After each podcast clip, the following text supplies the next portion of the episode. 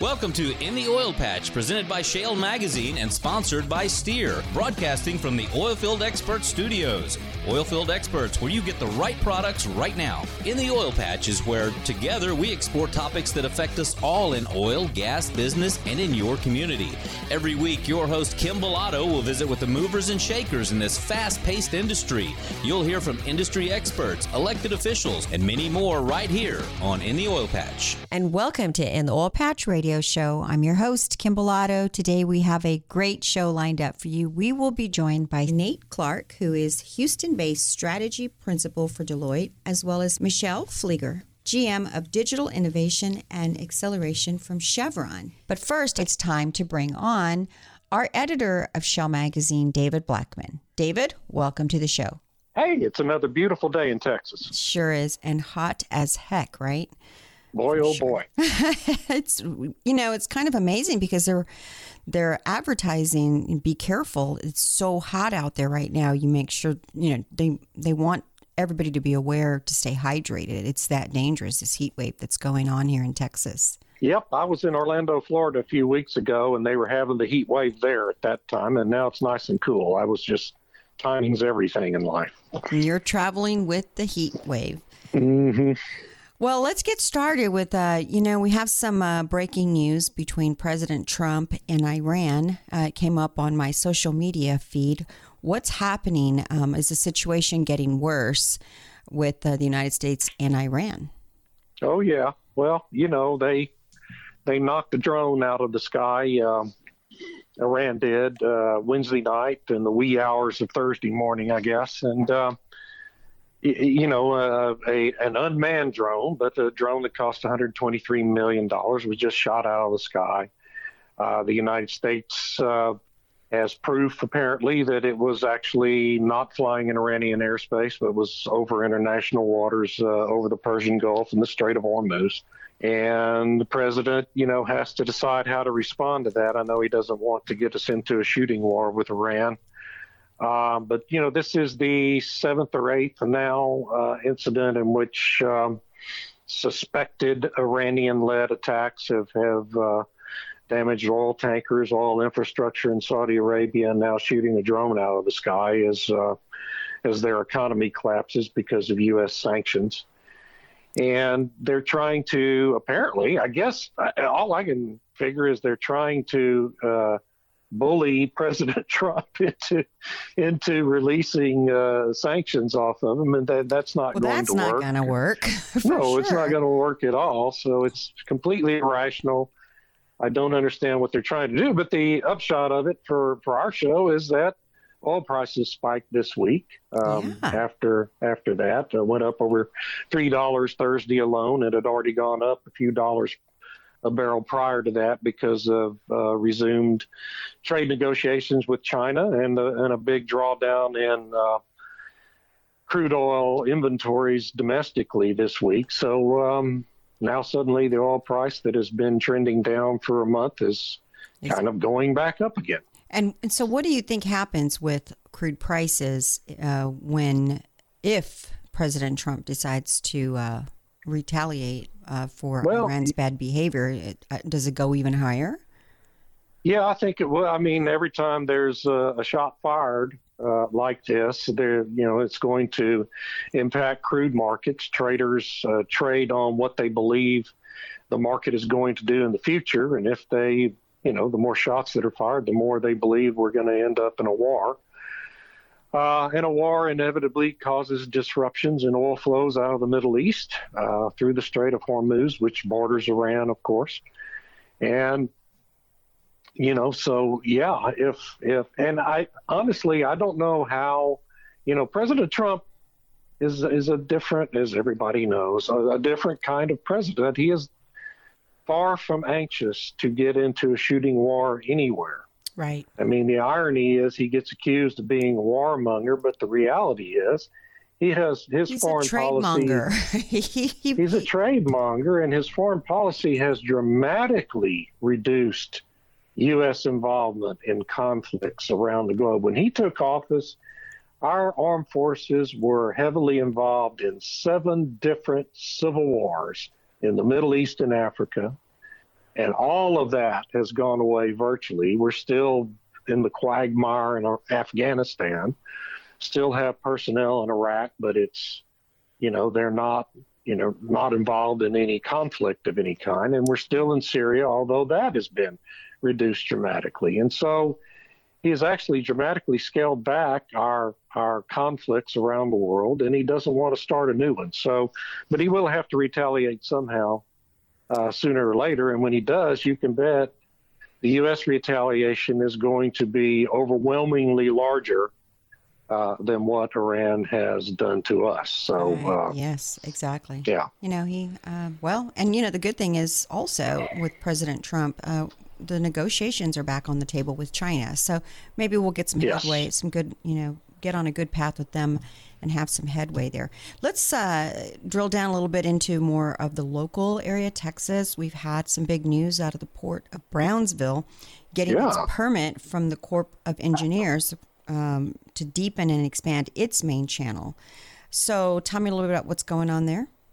Yeah, that's great news. You know, we need all the export capacity we can exactly. get. Uh, these uh, the bottleneck uh, on transportation coming out of, of the Permian Basin will be resolved uh, with new pipelines over the next year year and a half. And when that happens, we're going to have a dramatically increased amount of crude oil flowing to the Gulf Coast, most all of which is going to have to be exported. So, the more uh, port expansions we can get done uh, here in Texas, the better off we're going to be as a as an industry and as a country. Uh, Brownsville does have their permit in place from, from the Corps. Now they have to do the hard work of getting the funding. Unfortunately, getting the permits, uh, the easy part. Now they have to go get Congress to authorize the funding. And as the Port of Corpus Christi and Sean Strawbridge have learned uh, over the past several years, that is a very tedious and time consuming uh, enterprise. And so it's a $350 million project in the context of the federal budget. It doesn't sound like a lot, but uh, you know, these things are hard, hard, hard to get through Congress. So uh, we wish them the best of luck and hope they have great success doing it. Uh, I couldn't agree with you more. And, you know, one of our partners, the Port of Corpus Christi, that we love to talk about, you know, they have been working towards deepening their port as well to accept the big oil tankers. Yes. And, it, and they've been in the process of saving their money for 20 years. So when it was their time, they were ready. And I hope Brownsville the same. But I also want to talk about another announcement on uh, the refinery Phillips 66 is looking at an offshore project. And if you remember, we've had some discussions on Trafigura, this uh, commodity uh, based company that is not from the United States. And I find it interesting that Phillips 66 is looking as well in an offshore terminal, but this one is uh, in in uh, Port Aransas, right, or Port A. Um, and this is a little bit different because Phillips 66 is actually from the United States. So I kind of think that this is, you know, we need them. Uh, I think the project is called Blue Water Texas Terminal. Um, yeah. And you know, from the looks of it, it seems like it's going to be a great, great thing happening uh, because we haven't had a refinery in in quite some time. So, tell me a little about your thoughts on uh, on this Blue Water Texas terminal. Well, you know, I mean, it's another, it's similar proposal to Trafigura. Uh, as you say, it's a U.S. company, uh, where Trafigura is a European country uh, company. Trafigura has had a very difficult time getting its federal permits in place uh, and also hasn't uh, succeeded in, in receiving its authorizations from the state of Texas for its terminal.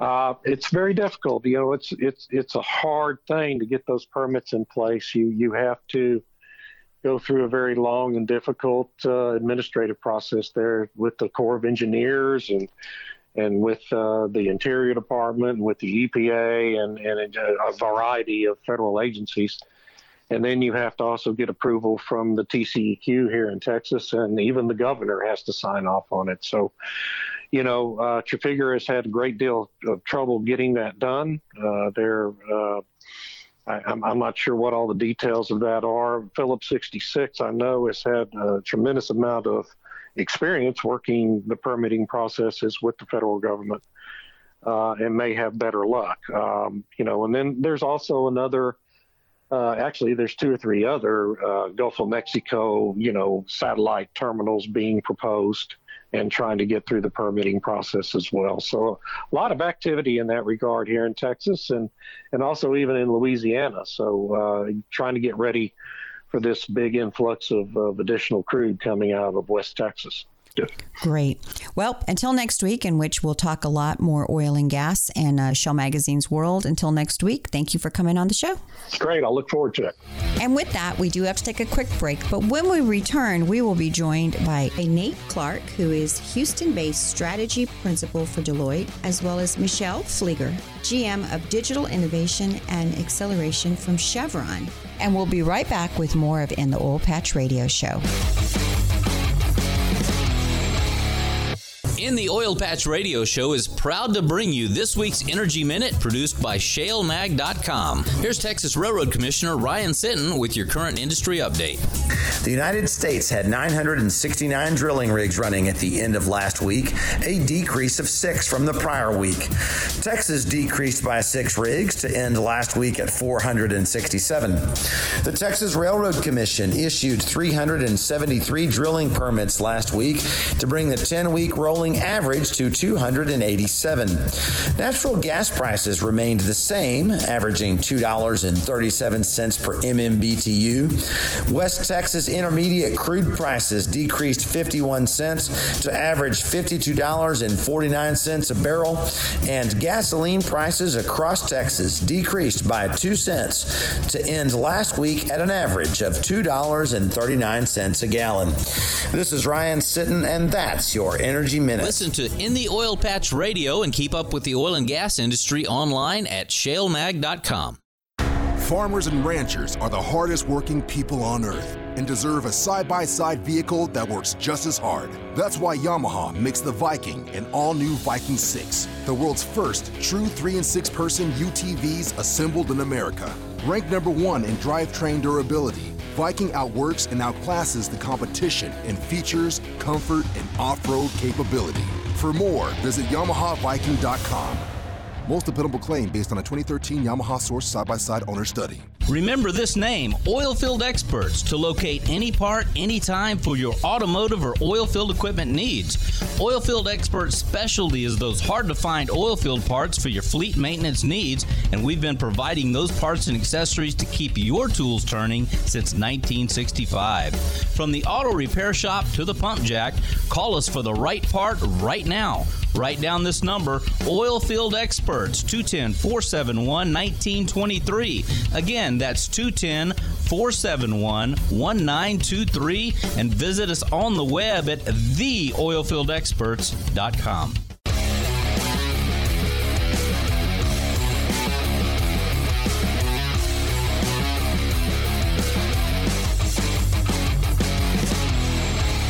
And we're back. You're listening to In the Oil Patch Radio Show. And our guest today is Nate Clark, who is Houston based strategy principal for Deloitte, as well as Michelle Flieger, GM of Digital Innovation and Acceleration from Chevron. Welcome to the show. Thanks, Kim. Great to be here. Thank you. So it's always wonderful to have guests come into the studio because it's just so much of a nicer show. It's a lot more uh, questions and answers that we get to versus when we're on the phone. So I'm excited, uh, but I want to go back and talk a little bit about y'all's specific titles and what you do because uh, I'm not really sure I know specifically what you guys do. So let's start with you, Michelle. You're with Chevron. Tell me a little bit about what you do at Chevron. In my current role, I am the General Manager for Digital Innovation and Acceleration. Most of my 19 year career has been offshore operations, petroleum engineering, with a, a, small background in digital and IT. And now I manage the Digital Accelerator for Chevron. I am helping to accelerate our entire enterprise to see if we can move faster, move forward with a lot of the innovations that are around today in the digital space. Oh, excellent. And uh, Nate, tell me a little bit about what you're doing at Deloitte as well. Sure. So my job is pretty straightforward, which is for uh, I lead all of our efforts around digital for oil, gas, and chemicals globally, and so that involves uh, directly engaging with clients to help with programs, but also uh, making sure we've got the right perspectives put together and we're helping the industry as much as we can. Well, what's going to be exciting about today's show is there's a lot of I think people who struggle with just They're very limited on their knowledge. I know I'm one of them, and they don't have million dollar budgets and have 100,000 people working for them doing research. So I'm glad to see we have two experts in studio to talk about this space here. So let me ask first of all, we've come a long way from the Commodore 64 to quantum computing. Uh, digital computing systems have come a long way. Oil and gas companies, they are on a fast track as well, it appears. Efficiencies, innovation, all these things really, really are coming to the forefront in looking how do we do business better as well as being, of course, saving money. Tell me a little bit about the advances that you feel we have made in the digital space pertaining to oil and gas on automation, profit and loss, competition. I mean, how does this really affect you? I'll start, Michelle, tell me a little bit about Chevron. Well, I think what people don't tend to realize is the energy industry in general. We've been doing technology for a long time. We already have over a million sensors across the world collecting data, some of them on a second by second, minute by minute basis. With some of the advances we're seeing in the computer technology, you can now make better decisions out of this data.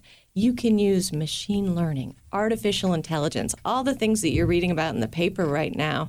You can actually apply that to the stuff that we're seeing out in the field. We've got examples where you can actually run some of our larger plants and facilities almost on, if you were driving a car, it would be like running on cruise control.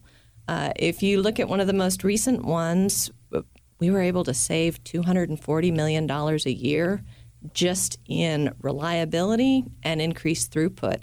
So the data's there. It's just now suddenly we have the ability to analyze the data and use it to make better decisions, get better value. Excellent.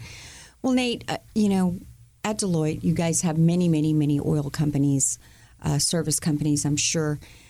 Are all of them focused on this? Do you see a huge amount of them focused on how are they going to be more efficient, or do they? Do you find that there are some of them that are slow to embrace the revolution that's occurring in technology? It's it's been interesting, Kim, because certainly in uh, especially 2018, I'd say almost every oil, gas, and chemical company we work with uh, was having a conversation around digital in some way. At the same time, we certainly saw some companies making larger investments and putting a lot more effort and time into going so far as trying to take on a digital transformation to see how deep an effect they could have on their operations, and other ones trying to run some experiments. But there's none I can think of that haven't had at least uh, some attention to the matter. And I think that's uh, evidence of how big an effect it's having on the industry. I think the other really important thing to think about is, and something that we don't really think about daily, is I think that the oil and gas sector, with it being consistently evolving and taking advantage of all the technology, and of course, having allocated a lot of resources in that area, they also have a secondary purpose, in my opinion, that's positive for all of us, which is the technology that other areas of businesses are using completely outside of oil and gas, but it all started in the oil and gas sector. And now everybody in the community is using it as well. So that's a really good thing to see that the energy companies are actually spending money in this space and it's benefiting. What is the difference between what was a 10 year ago rig, if you will, drilling site versus now? I know it's efficient. I know we're saving money. You're saving a lot of money, but, but what are some of the, the things that you can really uh, tell me made a big difference for, for you guys? Uh, you know, for us, I think it just looks completely different. When I started in the industry, an oil rig was something very manual. We've seen the pictures, right? It, it's the the folks standing at the rig site. There's a lot of paper. There's pencils. There's a lot of talking back and forth on the radio. You look at where we now. Every single system on that rig is automated. Everything that's happening downhole, is there's automated. data being collected. So you're making decisions on what's happening downhole, even though you can't see it you're still collecting the data. You're seeing it real time. You're making decisions real time. When it comes to how you're going to pick where you're going to drill, where you're going to drill to, all of that's now completely informed by data. You've seen it in exploration results, you've seen it in the profitability that comes out of the wells afterwards. The entire thing is either automated or collecting data automatically so that you're actually doing it and making decisions in real time, much more informed decisions. It's completely changed the way a drilling rig operates. Interesting. I think also there's a lot to be said about. I'm sure you both have heard of the Consumer Electronic Conference that goes on in Vegas once a year. It's huge, it's massive. But a lot of that technology that's on display out there, and a lot of that technology that's just evolving so quickly, a lot of it is spun and started in the energy industry, oil and gas specifically, with new technologies. And, and I wanted to, to, to uh, point that out. We uh, are going to take a quick break. When we come back, I want to get on the subject of the cloud and the internet. You're listening to In the Oil Patch Radio Show, and we'll be right back. The vision of the Women's Energy Network is to be the premier organization that educates, attracts, retains, and develops professional women working across the value chain.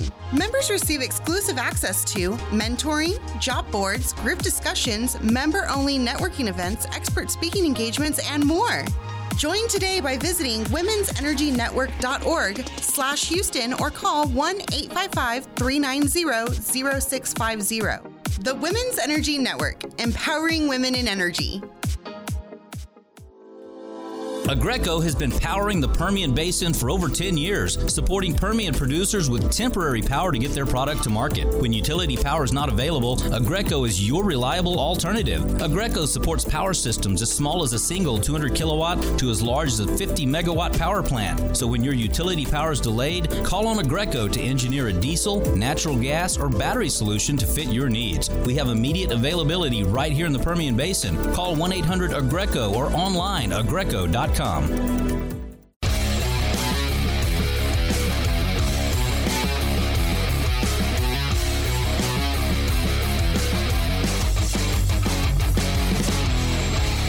we're back. You're listening to In the Oil Patch Radio Show. Uh, we are joined in studio today with Michelle from Chevron and Nate from Deloitte. Um, let's switch gears a little bit and talk about the internet and the uh, just this explosive place. Um, how is data being delivered, tracked, and shared amongst organizations? And, and more importantly, there's a new buzzword, right? The cloud. Well, it's probably old, but I'm saying it's fairly new to me.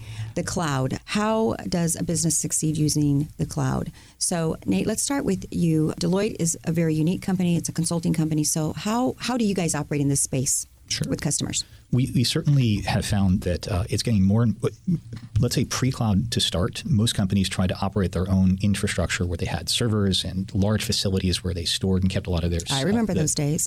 these were these were very impressive places to go with uh, these raised floors and lots of security, and so they were they were lots of fun to work with. At the same time, they were also expensive, and the advancements that a lot of companies have made out there in operating that infrastructure have made the costs much have reduced the costs substantially, increased security substantially, and also the thing people don't think about as much is increased your variability. So it used to be that if you wanted more capacity, you had to expend a lot of money to put that capacity in place. Now, if you want what would have been supercomputing type capabilities, you can in essence order it for a few hours and then turn it back off. And that gives a lot more flexibility to companies. And that's all what we're talking about when we get to the cloud. So where we get engaged is helping companies make decisions as to how to do that and accelerating their path. And so we've certainly seen two layers to this. In a lot of com- uh, companies, there's the basic layer of business computing, everything from email to spreadsheets, and those in many cases had moved to cloud-based services as opposed to companies maintaining it themselves. But also, especially for us in the oil and gas industry, as we take a look at geosciences, which are honestly some of the most process-intensive, some of the most intensive computing anyone does on the planet, this gives a lot of flexibility of being able to to stand up that heavy, heavy, uh, high-performance computing very quickly and shut it back down when it's not needed. I think uh, for a lot of companies also, it's I think I should be moving in this direction, but I need to be consulted and make sure that I'm going in the right step before I waste a lot of time, energy, and money in that area and find out I was wrong. So, you know, it is important to have, I think, a second opinion, especially in this day and age when technology is coming along faster and faster. There's different programs coming on. It's really hard to stay abreast on everything. Michelle, how is Chevron in this space? And, and I'm assuming this is probably your niche. We're, we're moving to the cloud. As Nate said, a lot of it is efficiencies. Like when you look at the, the kind of the IT efficiencies, there's a lot there. Uh, it's got some security advantages that some people aren't necessarily familiar with. Uh, from my operational background, the thing that actually excites me the most, though, is to take you back to how we collect some of the data. It used to be if you wanted to collect data, you had to hardwire something into the machine, whether it was the rig or the well or the facility.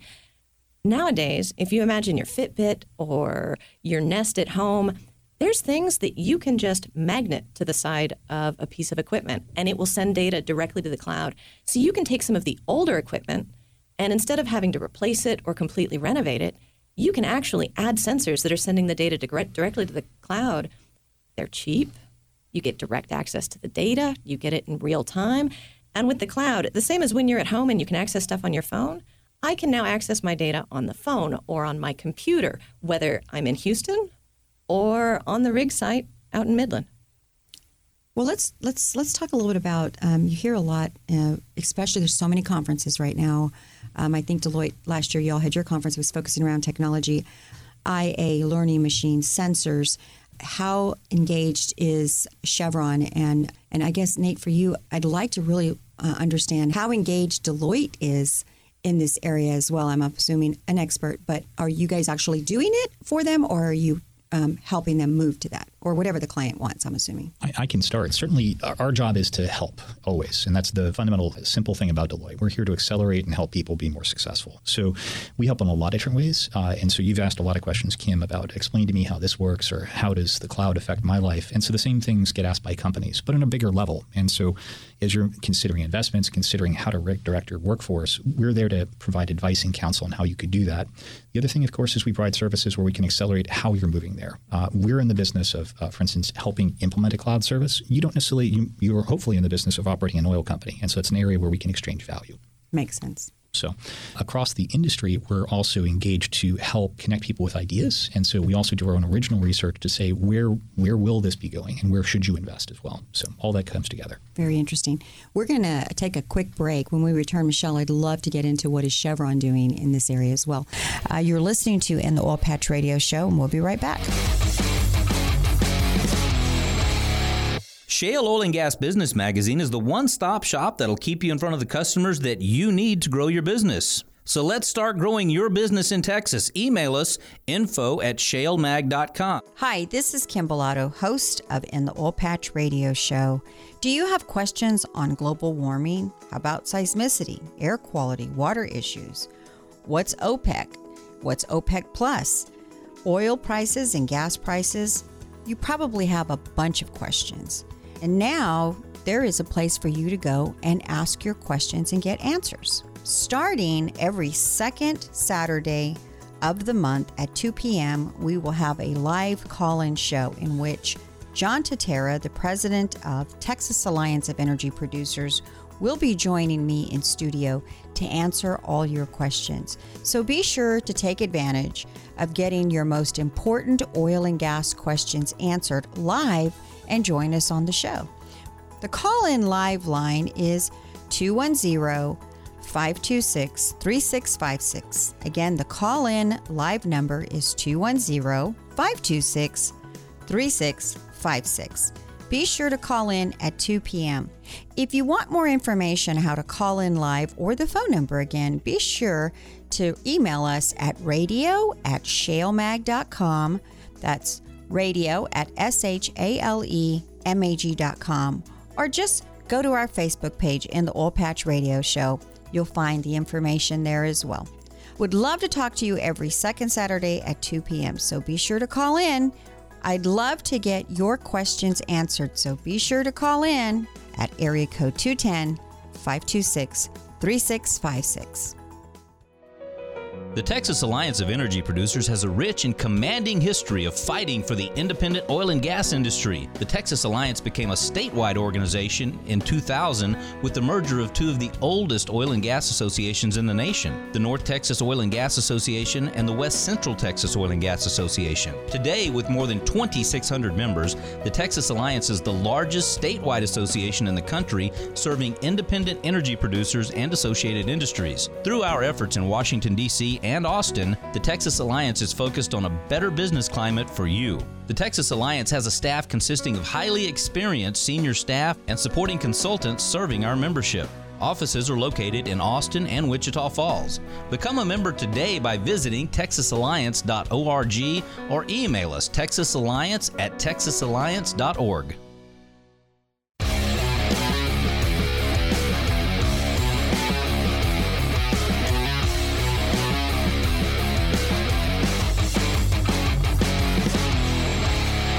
We're back. You're listening to In the Oil Patch Radio Show. Our guest today, uh, Michelle from Chevron and Nate from Deloitte. Before the break, we were talking about innovation and how uh, Chevron has been taking full advantage of it, which is awesome. Uh, Nate, talk to me a little bit about drones. You, this is a, a, big area. We see a lot of use, but how is the energy industry taking advantage of this technology as well? Sure. Uh, just to ground everyone, I think a lot of us have been at home and had a, a seven year old fly a drone for the living room. So everyone has a good perception of how inexpensive and easy to use this technology is. And certainly, if you go a little bit higher up, you can put cameras and uh, even other extended sensors on those. So, um, Michelle before was talking about safety, and safety is certainly the safety and reliability, the two of the top concerns I see across all of my clients in oil and gas and chemicals. So a good easy example is that in a lot of cases, oil and gas companies and chemical companies have to do inspections. Inspections of major equipment that's very tall, hard to reach, and so typically what's happened in the past is they either have to use ladders or build extensive scaffolding, and that scaffolding takes sometimes days to assemble and certainly costs a good amount of money. And then even after you have that in place, and you have a worker who's being safe in their behaviors, it's still at risk. Comparatively now, in terms of using drones, taking a drone taking it out of the case, flying it up, doing a visual inspection of what you need to check, and then flying it back down takes minutes. And also, we're talking hundreds of dollars as opposed to potentially multiples of that in terms of the older ways of doing things. The other thing we've seen is a lot in the midstream area. Oil and gas, of course, is a, a, big industry. So as we're thinking about long distance liquids or gas pipelines that take oil and gas from where it's produced to where it's needed, in the past, we had a lot of situations where those companies have to do overflights, literally propeller planes flying over these pipelines to keep an eye on them and make sure they're safe. In this case, using a drone to get the people out of those airplanes, so you're taking better pictures, more extensive sensor packages, can increase the frequency of those inspections, bring the cost down as well, so people are taking a deeper look and generally improve reliability of the entire industry. Wow. Let's talk blockchain. So I think by now the listeners are understanding how really high tech oil and gas is. Uh, this is not an antiquated industry at all. It's actually cutting edge in every uh, way. Uh, blockchain is no different. It's a fairly new term. It's buzzing. Uh, what is blockchain? How is the industry utilizing it? What is blockchain? That's always the that, that's a that's a hard question. It's not Bitcoin. A lot of people think that blockchain means Bitcoin. Blockchain is a if you think of it as a new technology, as a way to just track where things are going or where they came from digitally. Uh, Chevron has joined a blockchain consortium called VAKT, and it's a partnership between a few oil companies. And we're working together. We're actually looking to see how can you use blockchain in the financial region? How can you do it in procurement supply chain, actually tracking how goods move? Uh, how can you do it in trading, where you're actually selling your your cargoes of oil. There are lots and lots of applications for when you would want to track something from origin to where it gets received, whether that's money, stuff, or oil. And we think blockchain is a, a great solution for how to track things digitally. Nate, tell me your interpretation of blockchain because my thought was blockchain was a process that was going to streamline things like supply uh, supplies, how to get and, and take out a lot of potential theft and just become more efficient. You mentioned uh, Michelle. You mentioned a lot of things, but you didn't mention that one. So I'm like, so blockchain is just this huge thing. It's first of all, there's a lot of fantastic math behind blockchain that I'm sure your listeners would like to hear about in a different forum. So I right. well, so I think the, the simple explanation is what all that math allows people to do is imagine a vast imaginary piece of paper, and that piece of paper is available for everyone to read. But what the math magic allows everything to do is that if I put something on the piece of paper, and you Kim put something on the piece of paper, and Michelle put something on the piece of paper, none of us can ever alter that. So it's a piece of paper we can all see and we can always trust what's there. Mm-hmm. So let's say if you and I were to make an agreement for me to sell you some oil and we both wrote it down, we both can see that, none of us can check that. And a lot of the things that you were referring to in terms of inefficiencies, in terms of how it makes things safer, is that a lot of people spend a lot of time making sure that my copy of the contract and your copy of the contract are the same copy and that we're both fulfilling the same terms of that. So if we all have this same copy that all of us can completely trust because the math makes it safe, that enables a lot of different types of things. So here's an example.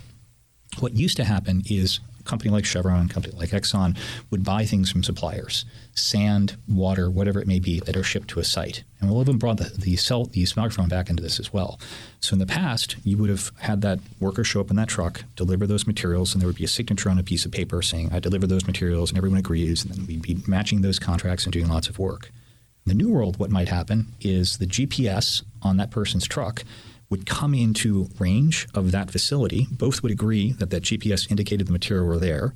The sensors on the material would show that they were delivered, and then both sides would update that blockchain shared piece of paper saying, ah, goods received. And then the computers would come in and say, instead of taking weeks and months to process more paperwork for billing and everything else, right. then maybe the money comes right across to compensate for that. And maybe also a signal goes back into that supplier saying, we need to order more material for the next time we get that call. And so blockchain enables now what I'm just describing might be called a smart contract. But that's the stuff that blockchain enables. How much of the oil and gas sector would you say is utilizing blockchain? The majority of all the majors?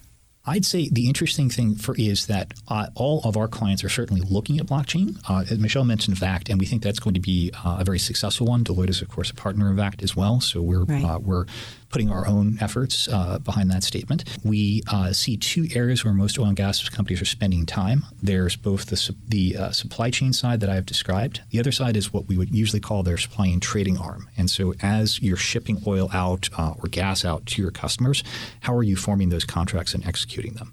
Now, do we see a lot of people, has it gone all the way? No. But we think there's going to be a lot of work happening in the next two to three years. The final thing I'll throw in there is we, uh, at least uh, I, as a participant in the industry, spend a lot of time talking to other industries as well. Financial services has done a lot in this. So the banks and the investment houses, we know how much progress they've made. So we know the technology is proven. So there's a lot of confidence that the same things can happen in oil and gas and chemicals. Interesting. We do have to take a quick break. When we return, we're going to get back on to predictive analytics. Stay tuned. You're listening to In the Oil Patch Radio Show. We'll be right back. Join Shale Magazine and in the Oil Patch Radio Show in partnership with local and regional partners and organizations to get an update on the state of the energy industry. The State of Energy event is being held on July 18, 2019 from 10:30 a.m. to 3:30 p.m. at the Omni Houston Westside Hotel.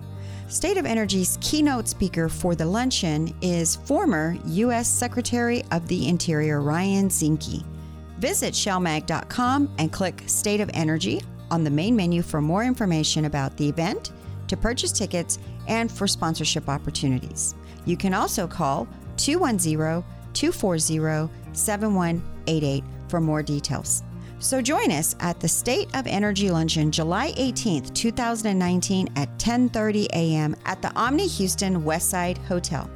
Seats and tables are going fast, so be sure to visit shalemag.com. That's S H A L E M A G.com before it's too late. See you there.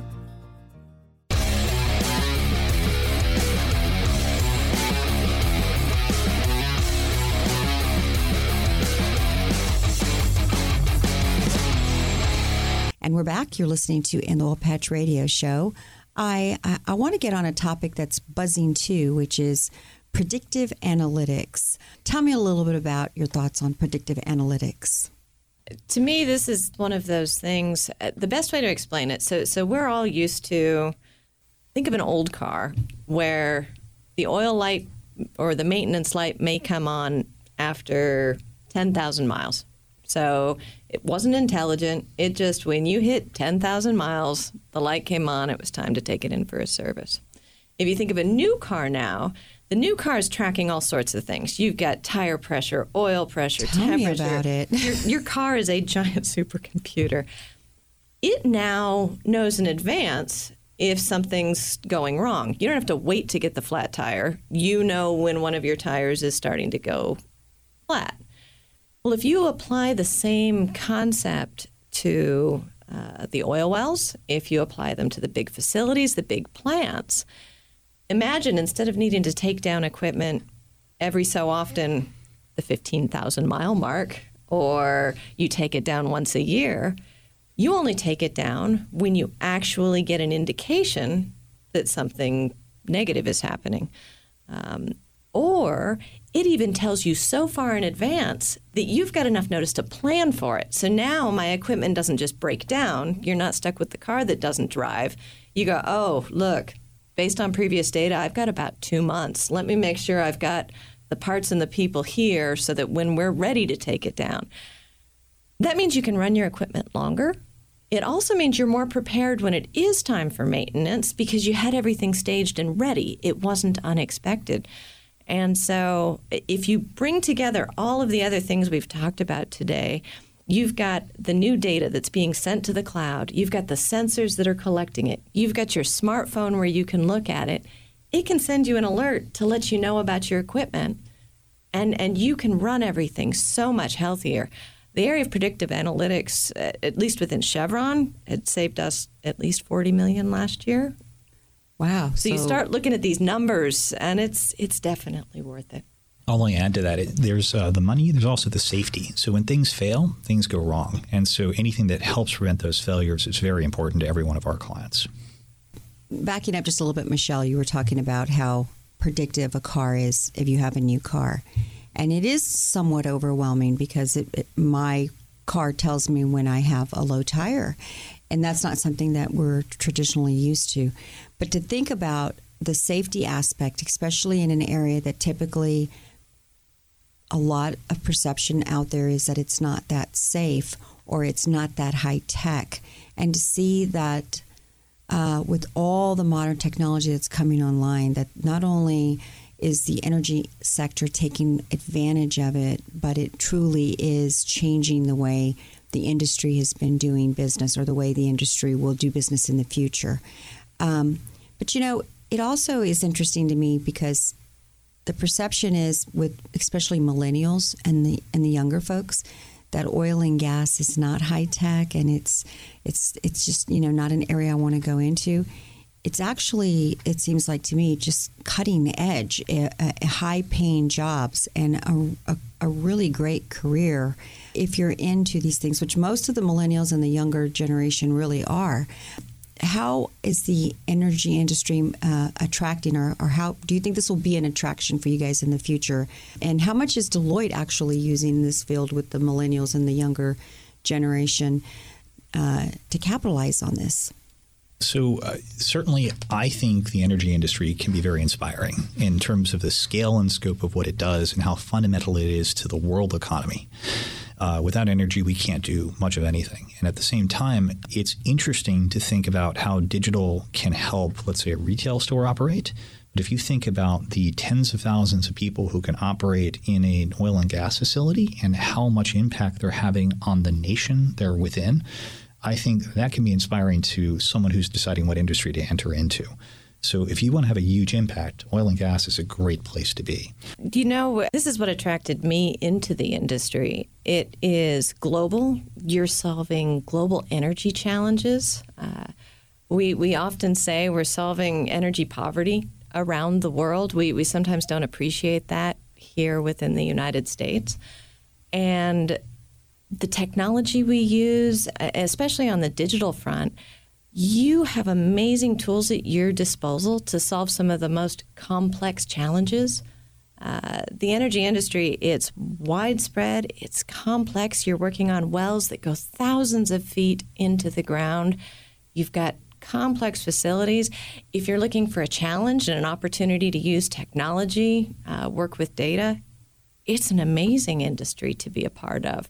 And we're starting to see that more and more as we talk about the digital side of things. I think it, it does attract millennials. And I think both do, both the vision uh, that we are helping to solve energy poverty around the world, but also the high tech nature and the complex problems.